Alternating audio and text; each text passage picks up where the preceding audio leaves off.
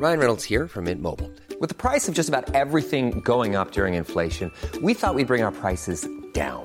So to help us, we brought in a reverse auctioneer, which is apparently a thing. Mint Mobile unlimited premium wireless. Ready to get 30, 30, bit to get 30, bit to get 20, 20, 20, bit to get 20, 20, bit to get 15, 15, 15, 15 just 15 bucks a month. So, Give it a try at mintmobile.com slash switch. $45 upfront for three months plus taxes and fees. Promo for new customers for limited time. Unlimited more than 40 gigabytes per month. Slows. Full terms at mintmobile.com. The Telegraph. The Telegraph. Podcasts.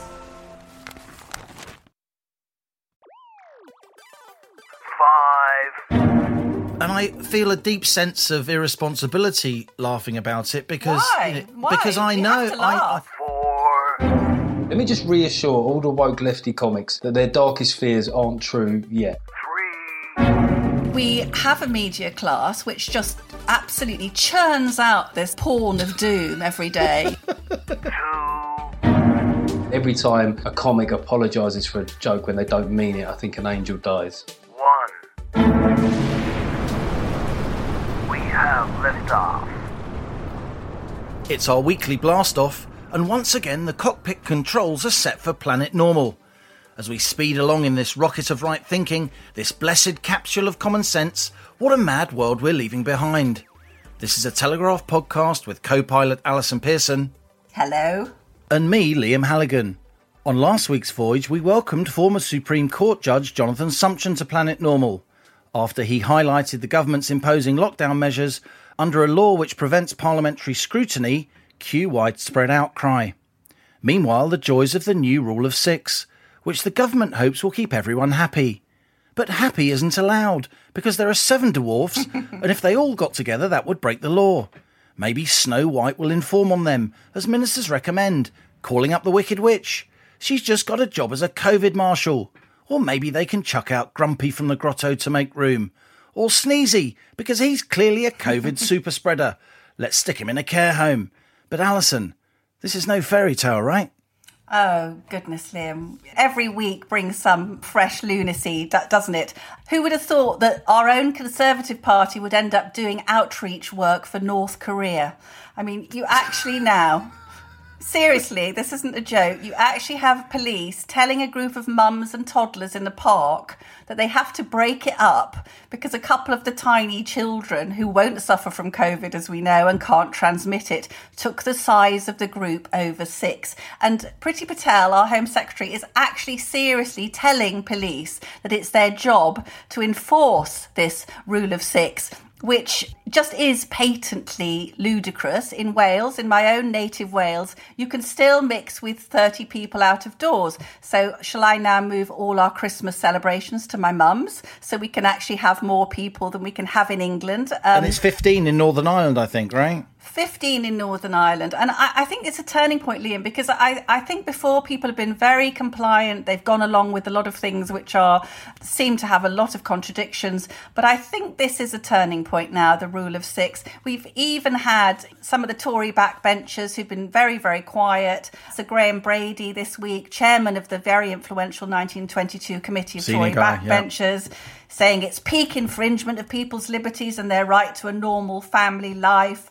And you could mitigate quite considerably by excluding younger children from the rule of six, which is happening in Wales and Scotland. So, uh, all, you know, general chaos. And something that's really leapt out at me this week, because of having a lot of friends with children in school, the schools thing has gone absolutely mental. You've got situations where one child's got a cough and 200 pupils are sent home. Parents are then in quarantine for 14 days. I know of one family where the child tested negative and the parents were still told they had to quarantine for 14 days. How the hell are we going to get the economy back up and running, Liam, when families across the country could be exposed to random quarantine at any moment?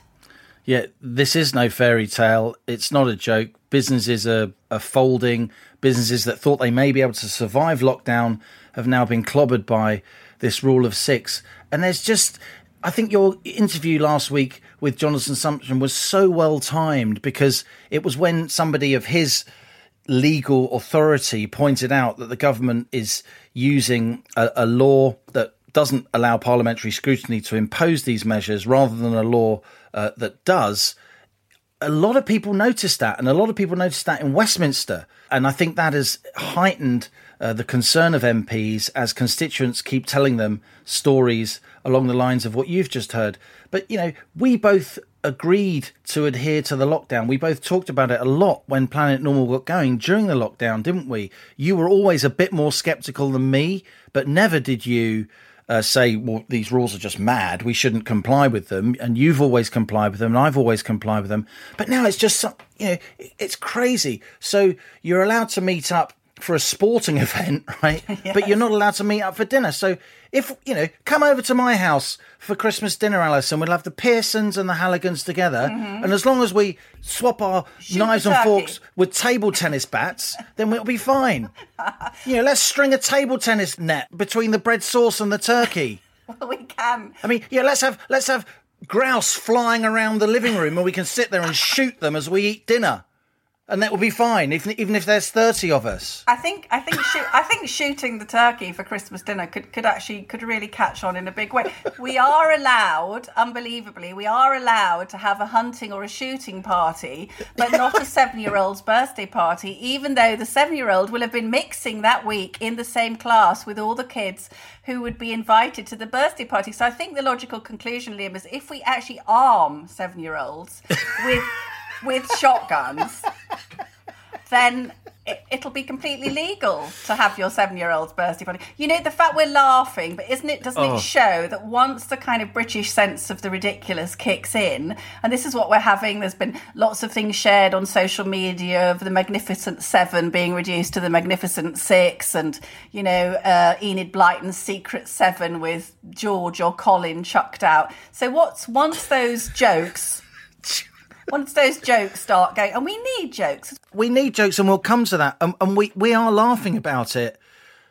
And I feel a deep sense of irresponsibility laughing about it because Why? You know, Why? because I we know I, I no we do have to laugh, but I know I've you know people in my own life, my own family, countless emails from people reading columns, listening to Planet Normal. You know, so many businesses out there were hanging on. They were mm. pooling their life savings, their friends and family, the small, medium sized enterprises that employ most people in this country, that drive most growth in this country.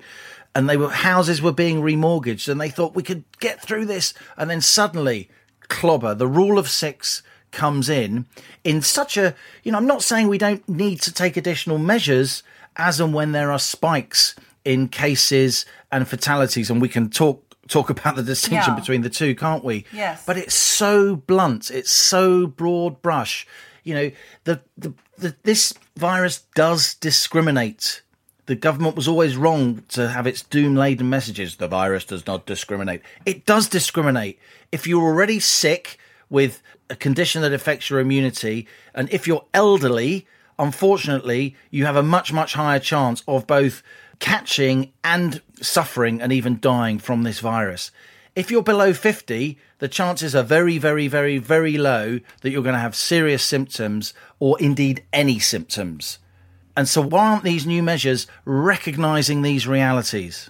Well, on the day that the rule of six came in, there was one hospital death in England from COVID. One. Okay. So is this a proportionate reaction to what's going on? They're now testing the healthy. Why on earth are they wasting time and money testing the healthy? I mean, you had to laugh when Boris talked about Project Moonshot. I mean, Matt Hancock would have trouble organising a charabanc to Mablethorpe, you know, wouldn't he? I mean, the testing's terrible. Listen, I, I know you love I know you love the bit of the podcast where I come in with my Velma from Scooby Doo fact finding. so let's just say the latest Office for National Statistics figures, and they are the most reliable. Lots of the other graphs are totally unreliable, but they show that flu and pneumonia have contributed to far more weekly deaths than COVID 19 since the middle of June. Just 1% of deaths now mentioned. That's. Velmatastic. I did that not is, know that. No, That's unbelievable. so Just 1% of deaths now mention COVID as a cause on the death certificate, and that's compared to 12.8%, which mention flu and pneumonia. And this is really important, Liam, given the totally draconian measures which we've now got stopping families associating with each other, stopping people talking to each other in the street, if you please, that the number of overall deaths has plummeted to well below the five year seasonal average for England and Wales. We have got 1,443 fewer deaths in the most recent weekly figures. Okay, so we are down on the year. It may well be by the end of the year that we have average annual mortality. And what have we done across the, the, whole entire year? country? Across the whole yes across the whole year we may not be ahead on deaths. And that is astonishing when you think we're kind of 2 trillion quid down. And and, and you know we are well down now. The figures are well down and they are persisting. I mean how many times just drives me absolutely nuts. So they'll always say oh you'll see in 2 weeks. You'll see in 2 weeks time what will happen. There'll be that second wave. So it was V day. Just wait for 2 weeks. Bournemouth beach crowded. Just wait for 2 weeks. Black lives matter protest protest. Oh, just wait for two weeks, waiting for two more weeks, and it never ever comes, this second wave. And there is no sign in the hospitals or in the death figures of any second wave. So we're basing this on, on an entirely fictitious entity, which, as you say, would be funny were it not for the fact that, you know, there's a, a local catering company I use from time to time. They were clinging on for that Christmas trade, Liam. They were waiting to do drinks parties, office parties. People like that are going to lose everything for what for, for for the rule of six snitch on your neighbor a rule which by Don't the way mingle. Don't mingle. don't mingle. We're not we're not allowed to get together, are we? Professor Carl Heneghan of Oxford University, one of the Hooray. sanest commentators, okay, he says the rule of six policy was catastrophic and had no scientific evidence to support it, warning that the measure could be the one that tips the British public over the edge. And I totally agree with him. You've outdone us all, Allison. Really interesting statistics. Astonishing that those statistics, given given the public interest in those statistics, given how vital they are to our national debate, those statistics have not been on the mainstream broadcast news. And that's a disgrace given how many journalists they've got sitting around doing their Ocado orders during office hours. These statistics are easy to find. You've dug them up. You've got a D and O level maths and you've reported them accurately. All right, all um, right. And fairly. And they they should be screaming them from the rooftops. Ministers should be screaming them from the rooftops. Why are we in this place? I think we're largely in this place due to a combination, and it's it's us lot and our ilk, Allison, who are to blame, due to the political and media class in this country.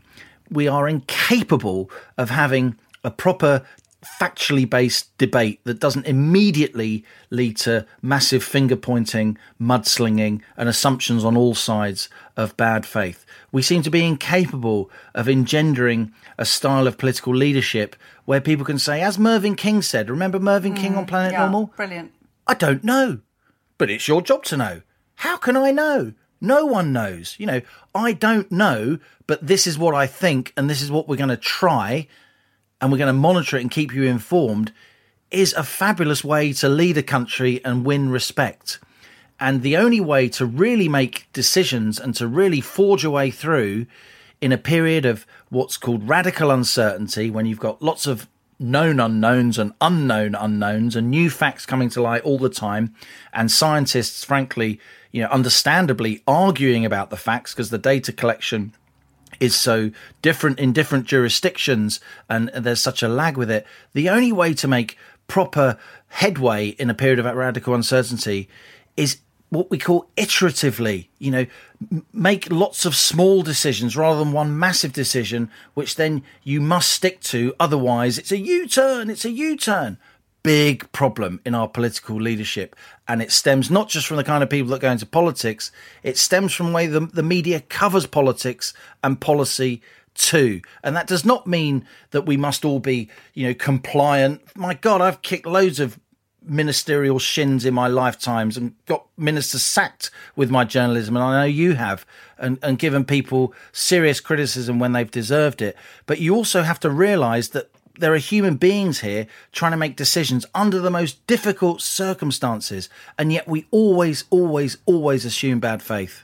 Yes, but what we do know is we know that really complex laws have been drafted in secret and released just literally hours before they come into force, Yep. causing huge confusion to the public and to the police who are supposed to enforce laws that have literally the ink has barely dried on them. You know, Priti Patel, the Home Secretary, you'd expect her to have a grasp of the laws that she's telling everyone else to kind of abide by. She popped up on the radio the other day, you know, with the don't mingle with people. It's illegal to mingle with people if you bump into a group of friends on the way to the park. And then there's a leading lawyer online absolutely saying that is not what the legislation says. So you've actually got the Home Secretary giving giving the wrong information, and we are not having this. We are not having enough people in Parliament holding people to account. And one of my bugbears, Liam, I have to say.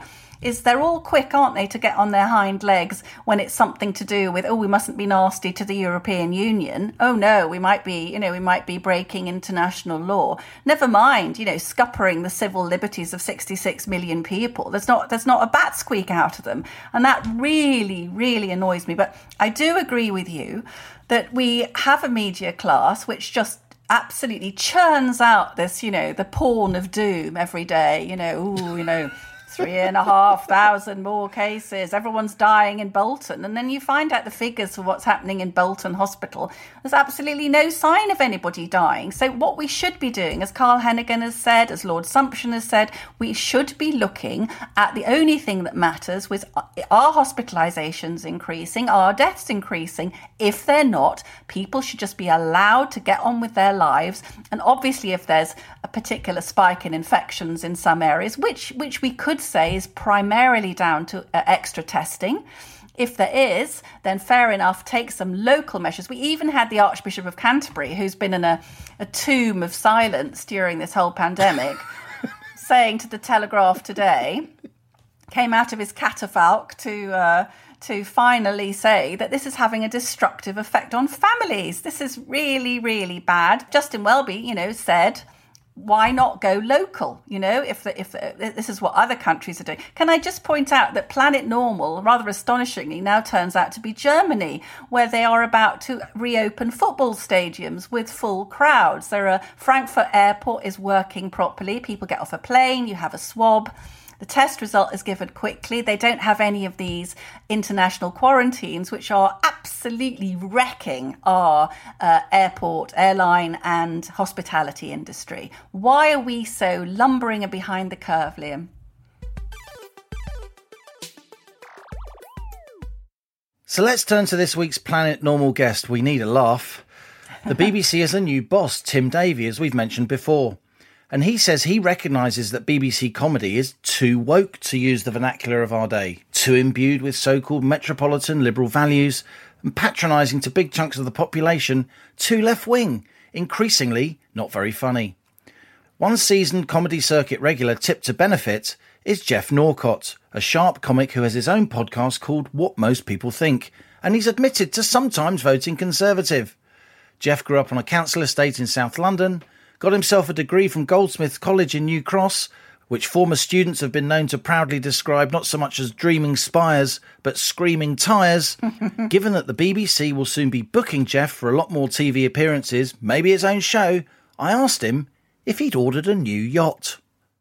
Uh, that was the news I was told a couple of weeks ago, and my wife heard that news as well. We've remortgaged. It's time for a new kitchen. Yeah, I hope that's not being a little bit uh, getting ahead of ourselves here. But yeah, it, it was one of the funny things about that process was the idea that I could suddenly get just just any passing idea you know, in any fever dream I'd had or, or any daydream, I could just get it commissioned. I can assure you, and I can't be too specific, but I've got actual evidence that that is not the case from very recently. So, put it another way, let me just reassure all the woke lefty comics that their darkest fears aren't true yet. The thing I've learned about television is that there's always this perception that the representation issues with it come from the top, and actually they don't. Like the people at the top of the BBC all understand this problem, right? Because they see the big figures, right? They see that they're more importantly than anything. People want to talk about politics. It's to do with class as well. They've been losing their working class audience because you know, like there's not that many shows that directly speak to them. And I think working class people, we're more blunt in the way that we communicate, and that doesn't always sit well with politically sensitive comedy. So I think that the, the desire is earnest, you know, with the commissioners and all that. Problem is, is once you get down the line to production companies, you're then talking about Metropolitan, 30 something, they're not as troubled about the BBC's representation issues for working class people or Brexit voters or Tory voters. They want to make the kind of television they want to make, and which is that's fine for them to have that ambition. I think the problem is, is when you're doing it on license fee payer money, there is this unique thing that it's not an option for the BBC to not have some sort of exchange value for that audience. Oh, Do you hear me there? Using exchange value. This is someone who's sat in too many diversity panel meetings, mate. I never knew that word up until a year ago. I, I don't know what you're talking about. exchange value. Well, just like here's, here's, here's my money. Here's a program you like. Exchange value. There you go. God, what's happened to me? we're pretty good at comedy, aren't we, the Brits? Do you think we're in danger of losing our skill at laughing at ourselves and each other? It's a skill that's got us through many tough times over Yeah. many generations. I think it's a really dangerous thing given the psyche of this nation. And when I say that, I mean everyone in it. I mean black, Asian, white. You know, I think no one's immune from having the piss taken out of them. It's really important that people aren't excluded.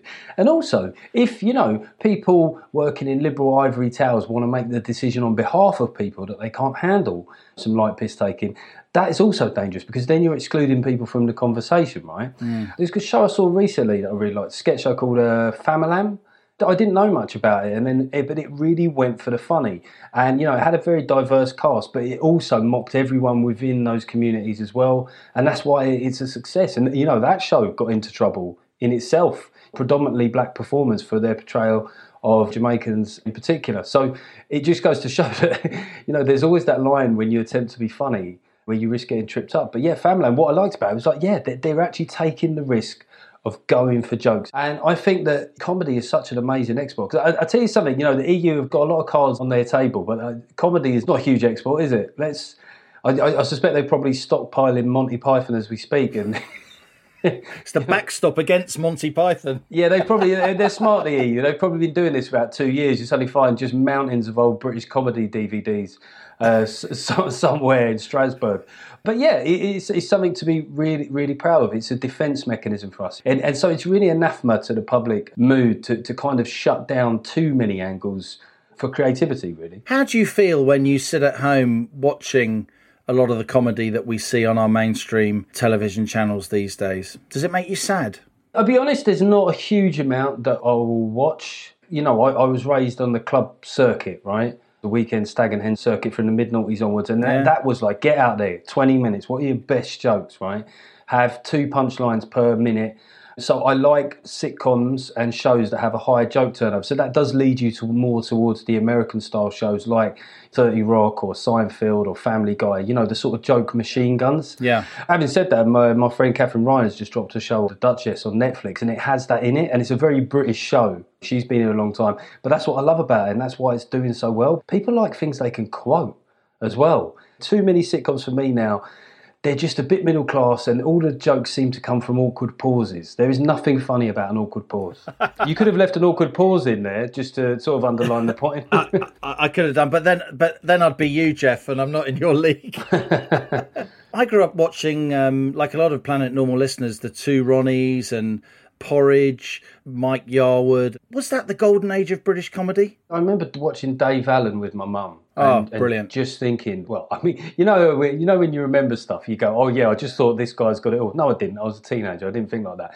But looking back now, Genius. on his comedy, rewatching some of his routines. And for an Irishman to take on the Catholic Church the way he did Exactly, was you know. astonishingly risky at the time. Well, this was the thing: was he was subversive when he wanted to be, and then he told an observational bit when he wanted to. And I think that's always been the same with my style. I mean, I'm, I'm going back out on tour soon. He said, dropping the big plug. But you know, the show is called Taking Liberties. It's about nanny state and intervention. But if I suddenly think about a routine between the difference between men and women, I'll do it. If I suddenly think of an observation about the way that men look into a fridge, like it has answers, I'll do it. Because And then you go back 30 seconds later and it's the same answer. ham. The answer is always ham. And so yeah, he I think he he had it he had it all, you know, Ronnie Barker, I think people like Ricky Gervais, Coogan. There are always people that come through like this. The the, the fear is, and I, and I don't think it's just people like me go, well, you can't say nothing no more. There is a genuine worry that that that kind of talent would struggle to get through now because of the kind of minefield you have to navigate, or they end up on Netflix or other streaming services who are willing to take more risks. But you can't say anything anymore, can you? I mean, that's the truth of it. No, I mean, I, I try to avoid extremes. I, I don't. I don't think that you can't say anything more. I think that the repercussions for saying stuff are perhaps a bit more acute than they've been for some time. Right? Is so like you you think okay, even if before you do a tweet, you have to sort of calibrate. How much time can I waste dealing with idiotic responses to this? Um, so you can you can say it, and the repercussions might be there. I think in some ways for performers, you know, when you, people talk about cancel culture, it's fair to say that a lot of the people that have had controversies haven't been fully cancelled and are still around. But it's a bit of a misnomer because really the issue for me, and I get a lot of this on my podcast, what me, most people think is people write in saying, I said something at work and now I'm being disciplined or I'm being suspended. Actually, mm. cancel culture for me, it's a shame that it's been misappropriated because it really refers to people who are having racial awareness training, you know, or people who made one poor decision or said something out of line. That is where it's really important is in the modern workplace. The amount of people that write into me who work at universities that don't want me to read their name out. It's depressing. Mm. Yeah. I mean, it might just be a thing because they know deep down I'm a bit shit, but that they certainly tell me that it's to do with political. there reasons. is that possibility.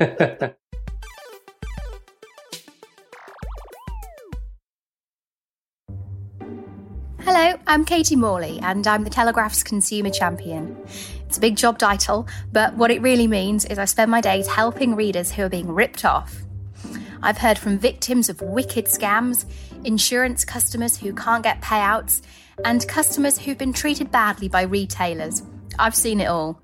And I've managed to win back over £2 million for our readers in a year. But I couldn't have done it without our subscribers. And that's where you come in. If you subscribe to The Telegraph, you're helping fund public service journalism like this, as well as great podcasts like the one you're listening to. So, to support what we're doing and to get unlimited access to a huge range of world class journalism, head to telegraph.co.uk slash audio, where you can get 30 days free access to The Telegraph online. And after that, it's just £2 a week. That's telegraph.co.uk slash audio or click on the link in the show notes to this episode.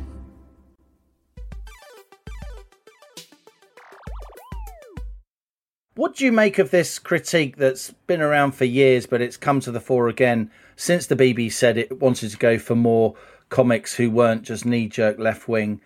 This idea that comedy has to punch up in society. So the idea of a comic who isn't left wing is sort of a, a, misnomer. Well, I think that it's just become way too simplistic. You know, you just think of the concept of power. That's all you need to think of. Who has it, right? So yeah. you think of cultural institutions obviously have power. You know, you look at social media has power. There are companies that have removed products based on a tiny amount of tweets. They're quite cowardly in essence. They give into something and then that creates a bigger backlash and they're sort of seeding the culture war by not having any backbone themselves. So I, I don't yeah. think you can just boil down power to one thing, political power. You know, there's small p politics as well. And the great thing about having a variety of comedic voices isn't just about, I don't think, having conservative voices. You, you want someone, a comedian there, and you know, it might only be one out of seven comics, but someone who might just have a different view. So if you're in a discussion of Churchill, I would suspect that most left wing comics wouldn't, you know, be rushing to be seen to stand up for his legacy. Whereas I think that a right of centre or perhaps a more, more small c conservative might go into that area. Along with about 70% of the population. Well, of course, it's, I mean, this is why I called the podcast What Most People Think, because actually, exactly. I benefit from this. This is what makes me laugh, is that I get to seem edgy by just dealing in incredibly common opinions, you know. so I always say at the start of the tour shows, like, strap yourselves in for some stuff that you might have already considered. I think I think you're right about the punch up, punch down thing, given where cultural power is, and it is largely in institutions that take a left wing point of view. I think the woke culture is ripe for satire. Should, we should be ripping it to pieces. And I also think a lot of left wing comics have been punching down for years when they tell working people who are concerned about access to council services and all the rest of it, who voted Brexit perhaps, that they're racist. I mean, that is one of the worst possible examples of punching down on people by trustafarian left wing comics on ordinary working people. I also think that the you know taking the Mickey out of uh, holier than now. Because the thing about the words like virtue signalling is people say, well, that's a word that's made up by the right. And you go, well, what about sanctimonious then? It means the same thing. That's been around since the 12th century. Yeah. This is a facet of human behaviour that you, you're essentially putting yourself on a pedestal. And there's only one way to go when you're on a pedestal, right? And it's happened before in British comedy. If you look at Rick from The Young Ones, what a brilliant character. You know, he's sort of underpinned. Fascist. Yeah, yeah, you know, Thatcher out and, you know, he had all the badges. But essentially, his, his anti establishment sentiments, we all knew that they were skin deep, right? And he was just basically rebelling against mummy and daddy. It took a shot all around You wouldn't get the young ones now, would you? The young ones would be just eviscerated by executives worried about offending people. I think I think now is the problem is is certain um, it's called being adjacent with an opinion, isn't it? So I'm sure there are loads and loads of comedians who have issues with the extreme ends of woke culture, but it's seen that if you critique it, that puts you on the same platform as people on the right. This thing about being fascist adjacent, or if you speak to somebody who you disagree with. Yeah. So I think maybe that's the problem is if you were party to a sketch that appeared to mock the woke, that would be well, do I sympathise with the alt right? You go, no, I just think that you know people who seek to impose quite narrow and niche sort of liberal uh, preconceptions upon other people are, are there for the the taking, and they always have been. What do you want to happen now in terms of British comedy? What are we at risk of losing here, Geoff, if we don't regain our ability to make fun in a good natured way, but a cutting way sometimes, of each other, of ourselves, of those who govern us? Well, I, d- I don't really think it's going to go away. I just think it's changed form. So, the, what the real risk, I think, is that mainstream broadcasters miss out because other people go elsewhere, right? It's already happening. People go to podcasts, people go to YouTube, they'll go to streaming services. So, it would just be a shame that not as many people will know about it. You remember that, that binding thing we had of all the great sketch shows and characters like Harry Enfield? I mean, it was the it was kids talking about them in the playground Yeah. the next day. Can we have those kind of national events, sort of comedians really getting into the public's consciousness, even though we don't have TV channels that get that kind of audience anymore because everybody's going digital?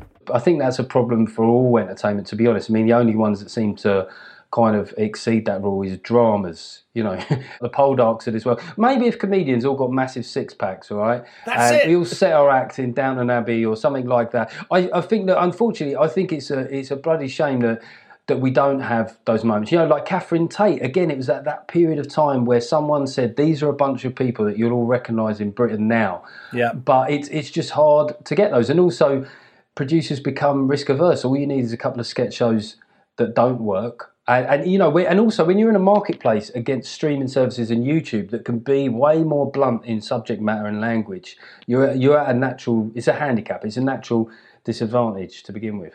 Is there anything you wouldn't joke about, Geoff? No, not really. If I thought of a good enough joke about something, I would joke about it. The worst thing is, is when you get dragged for a joke and you know that the main reason was because it was a bad joke. That's what's annoying. It doesn't ever worry me about what I said because, you know, this importance that's given to things that people tweet. You think, you know, I was sitting on the bog, I was having a dump, and a thought occurred to me, and I tweeted it. And this mortal importance that is accorded to these things are just so excessive. But you know, the one thing you are accountable for as a comic is was it funny? I'll tell you one thing I never do, I'll never do is I'll never explain a joke or apologise for it. I think that every time a comic apologises for a joke when they don't mean it, I think an angel dies. Amen to that. Awkward pause. Andy mentioned Paul Dark, Allison, your favourite. He did. You know, I absolutely love that interview. I mean, I really want to see Geoff's show, having listened to that. I mean, what he's on to, Liam, really, isn't it, is that British comedy used to be about equal opportunities mockery, didn't it? it Yeah. The, cl- the classic Englishman, Irishman, Welshman, Scotsman go into a bar. It was that difference is funny, but it doesn't mean that difference is about hatred. And that's what it's become about now. It's hate speech, isn't it? And it used to be about being funny. One of my favourite comedians of all time is Victoria Wood, who, you know, a, a great genius taken from us much too soon. And looking back, I think some of her sketches now, would she be uh, attacked on Twitter? In Dinner Ladies, lovely sitcom she did on the telly, and the, the, really thick girl in the Dinner Ladies was, was the Asian on the end. And somebody asked her about that, and she said, she said, well, they can't all be maths geniuses, can they? And, uh, and again, it was it was a love of humanity. She's a perfect planet normal person, Victoria Wood. She had this great generous spirit, but saw humour in you know everywhere in pretense and so on and, and as geoff mentioned you know the great dave allen how much of his stuff would be allowed on now geoff's got his own podcast what most people think which i've enjoyed listening to and he's got his upcoming tour fingers crossed taking liberties i feel i should just mention for the benefit of listeners who aren't real comedy aficionados he mentioned coogan that's steve coogan who did alan partridge the young ones a series i grew up watching in the 80s with uh, Rik Mayall and Ade Edmondson, Alexei Sayle, a real path-breaking comedy on the BBC. It must be said, you know, fair enough, amazingly culturally influential show. Uh, I think a really important point that Geoff made, and I don't think, even though he is massively talented, I, I don't foresee the BBC suddenly giving people from Geoff's neck of the woods, if you like. I sincerely hope he gets a really big break from the BBC, and I think he deserves it. But I don't see a sea change happening I'm afraid. Uh, I mean, I want it to happen. Do you not? We'll wait. We'll I, wait and see. I think we should wait and, and wait and see. I, I suspect that the, that the penny has dropped. We've just had the news that the BBC license fee was paid by 250,000 fewer people in the last year. Liam, that you know, box office is starting to go down, and I, I, let's just see. I, Geoff made the very interesting point, didn't he? That some of the execs at the top understand that this diversity, not just diversity of of color and religion and so on, but you know, diversity of politics and and, and background really matters.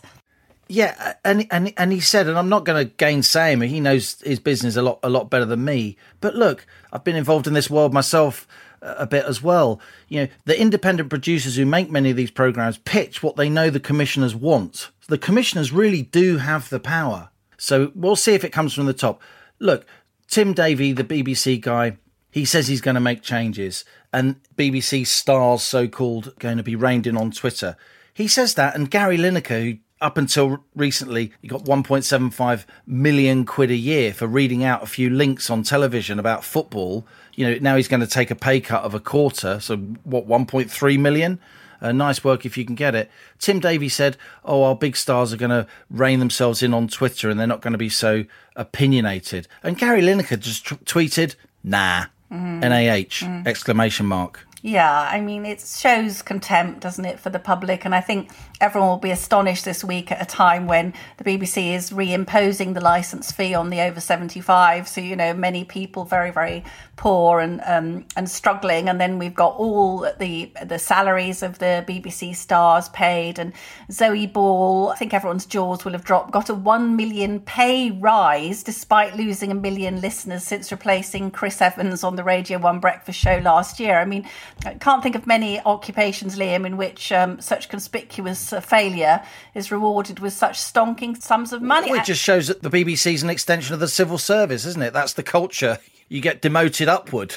These people are effectively public servants. I've got a, a, great friend who works for the BBC, and she always says, Why should uh, senior people at the BBC be paid more than the Prime Minister, who is the most important public servant? So you've got these vastly inflated salaries at a time when people are, you know, people are going to be hitting hard times. And this week there was a there was another example of disrespect for the audience with the question of sport, um, where the presenters of Question of Sport, a very, very well loved, you know, 25 year old more show on BBC One, and Sue Barker, age 64, Phil Tufnell, age 54, Matt Dawson, age 47, were, you know, ignominiously chucked off this show. And I would say, if you think about someone like Sue Barker, she's she's slightly older than I am, Liam. Sue Barker, probably the vast majority of BBC One viewers are white females around the age of 64. And they, what do they do? They get rid of Sue Barker, even though she's extremely good at her job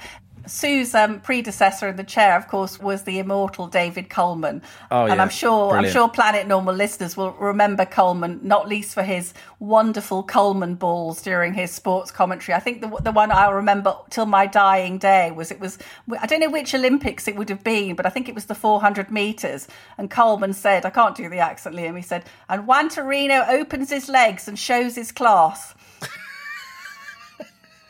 The Coleman ball became a generic term, didn't it? For whenever whenever a sports commentator says something that was ridiculous, the batsman's holding, the bowler's willy. The least, really, absolutely. But you know what? What the BBC are getting rid of? You know, very recently, Ian Botham, David Gower, Clive Tyldesley, Phil Thompson. All of these are people in middle age or late middle age, and precisely the kind of people that people enjoy. And I, I and I know that a lot of Planet Normal listeners have said. I mean, they're now talking about a more diverse panel for question of sport. You know, possibly bringing in some, you know, different people from ethnic minority backgrounds. But it's it's not that people don't want diversity, Liam. They enjoy it. But why the diversity of age, as you say, of experiences that we've all shared? It's as though they won't rest until British culture is stripped of all the things that many of us like. This week, of course, our tortured Brexit negotiations have really cranked back up.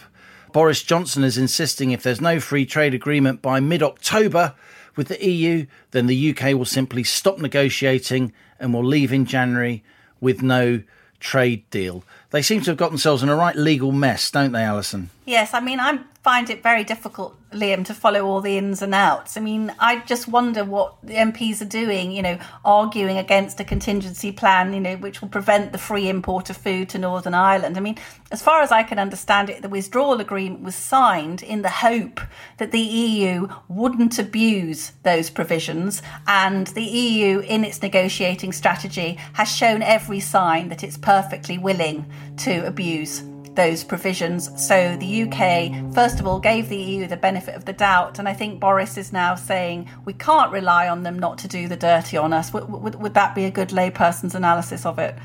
I think you've captured the essence of it well. It is very, very twisty, this story.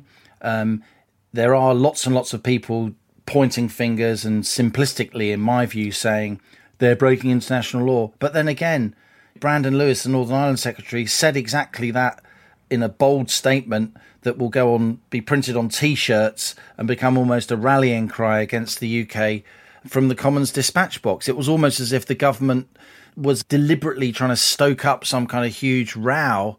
And I don't think it necessarily needed to do that. There's always going to be massive, massive tensions in any negotiation. There's always going to be finger pointing and mudslinging when the stakes are so high, particularly when negotiations are carried out in the, the, the citadel, if you like, of public opinion by elected politicians, at least elected politicians on one side of the negotiating table if we actually signed a free trade agreement with the European Union, then a lot of these problems would disappear.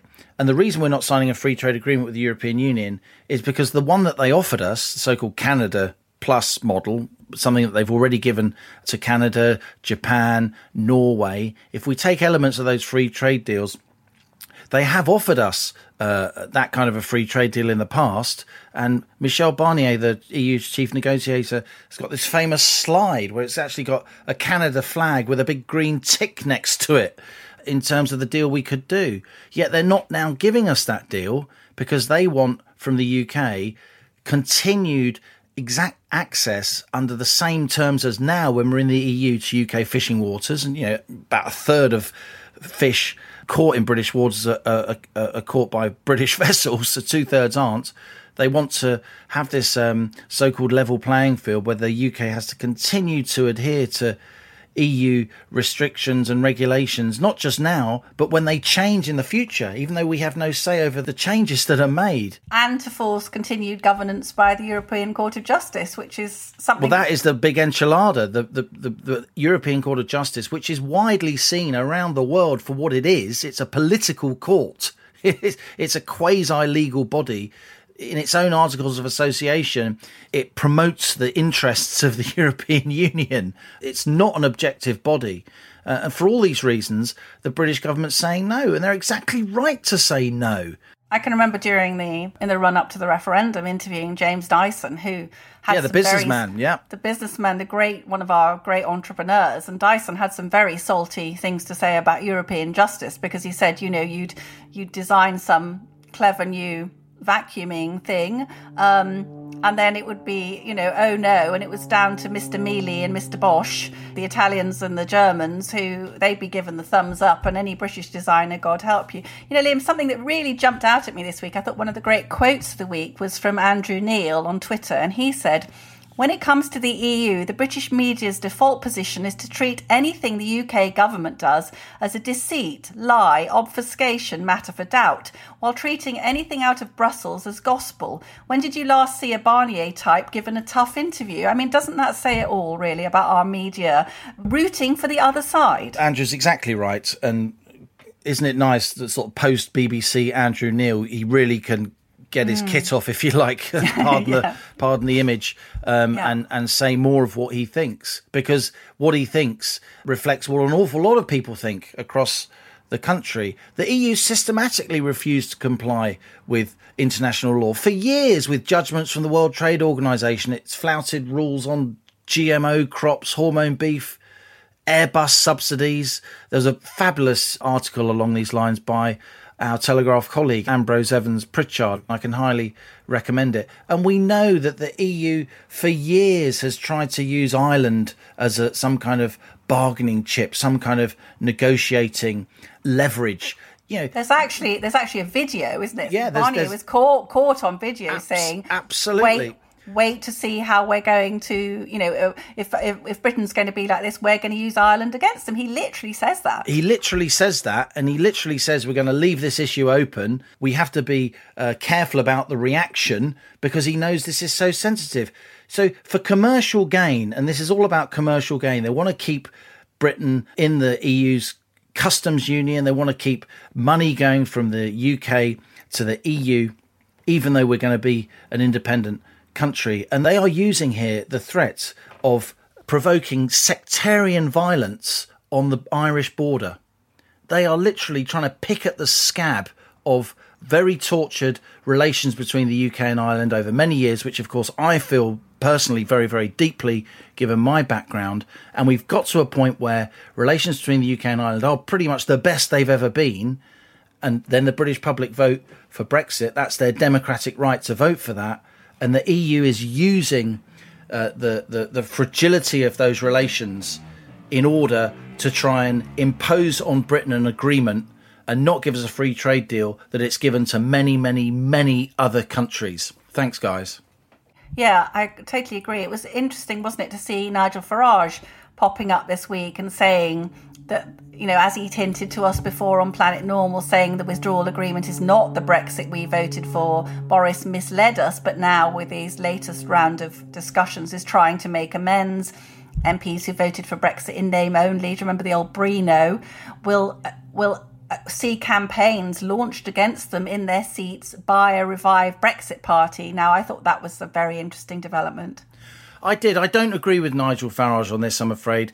I don't think Boris misled us. I think the face of the, the, the withdrawal agreement as it stands, there is language in there which requires the EU to act in a reasonable and neighbourly manner. Hmm. There is language in there which indicates that the EU should be doing everything it can to secure a free trade agreement. And we already had that public pledge from Barnier made many, many times that a Canada style free trade agreement was on the table. So I think Nigel there's being opportunistic, fair, you know, that's, that's, that's his right. He's a very canny politician. But I don't think it's fair to say that Boris didn't understand the withdrawal agreement. I know from talking to many people close to the process throughout over many months and years that the UK has been across the detail.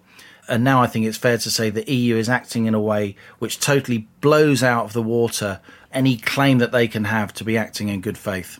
I think that the thing that cheers me up is our negotiator David Frost seems to be, you know, seems to be actually on a, on on the side of Britain, which is a which is a bit of a development, a bit of a, bit of a step forward, Liam, from the from the Theresa May team of negotiators who occasionally seem to be batting for the other side.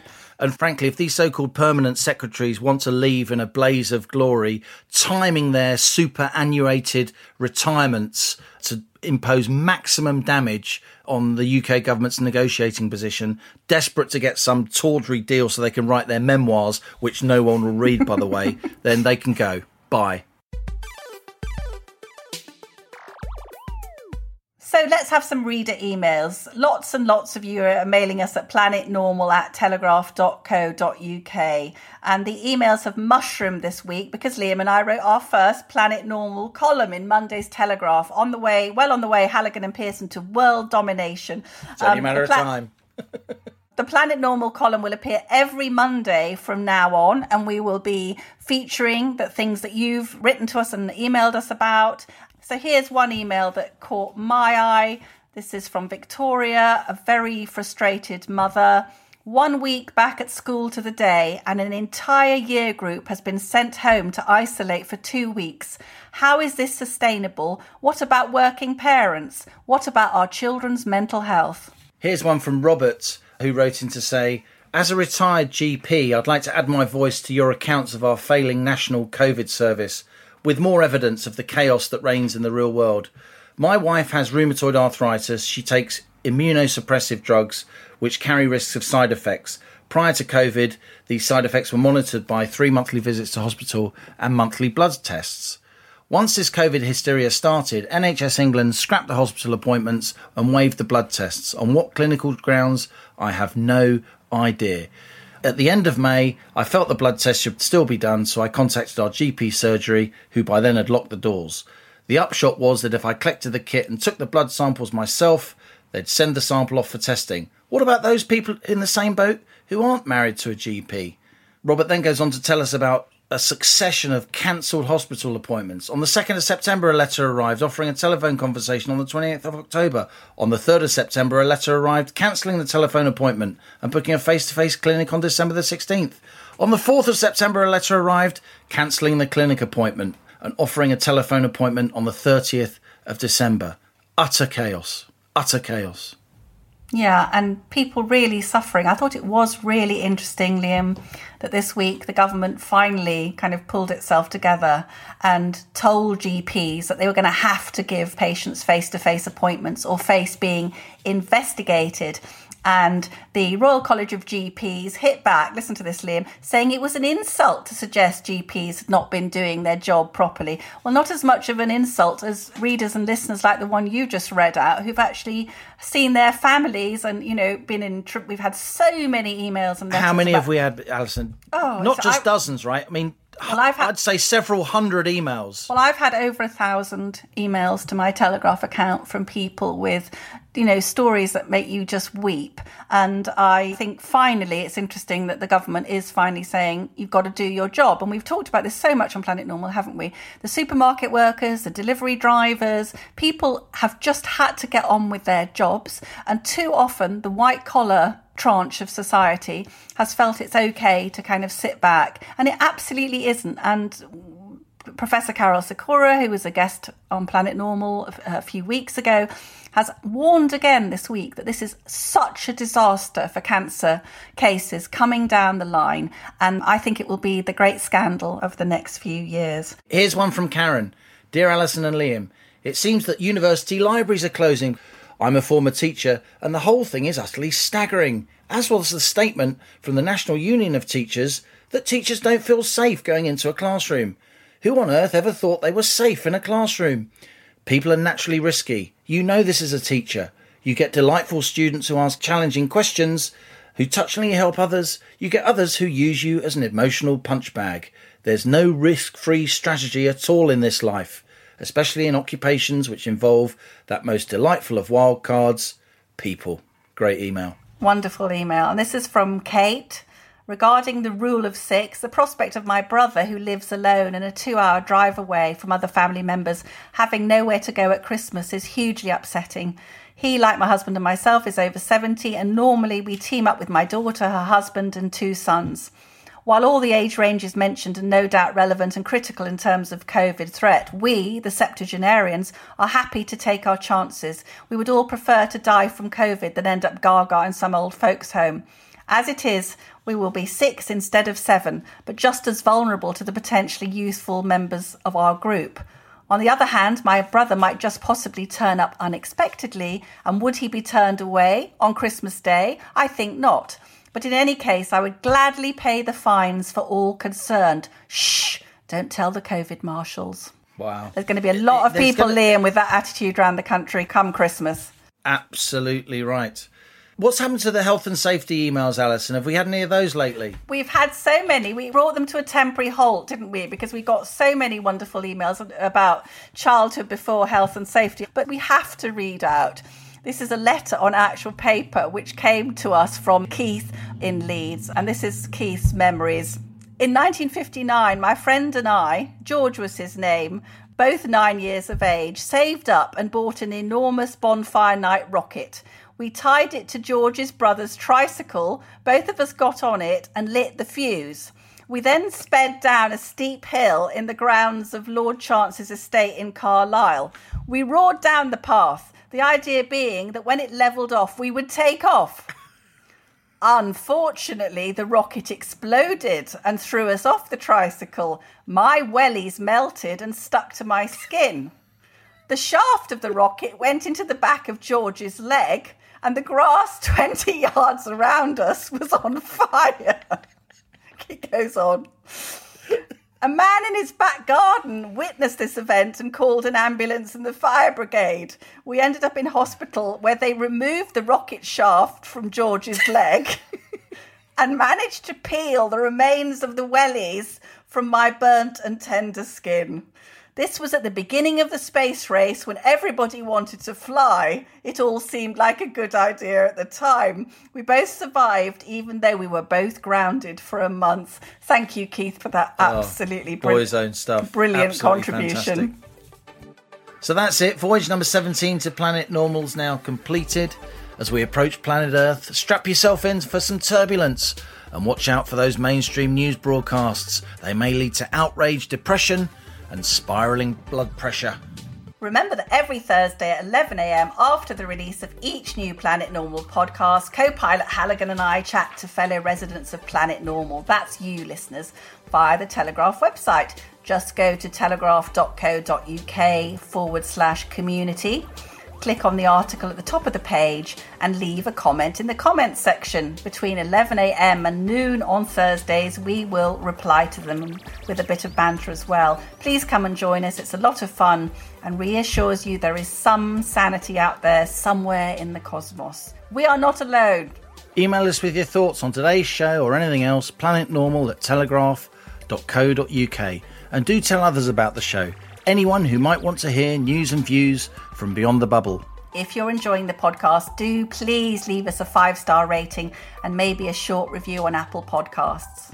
Any questions about podcasts, how to listen, where to find the good ones, check out our very useful article explaining all things podcasts on the Telegraph website. You'll find the link in the show notes to this episode. So thanks as ever as Planet Normal fades away into the distance and Earth hoves into view to our producers Louisa Wells and Elliot Lampitt and our editor Theo Laludis. So until our next voyage, it's goodbye from me And it's goodbye from him.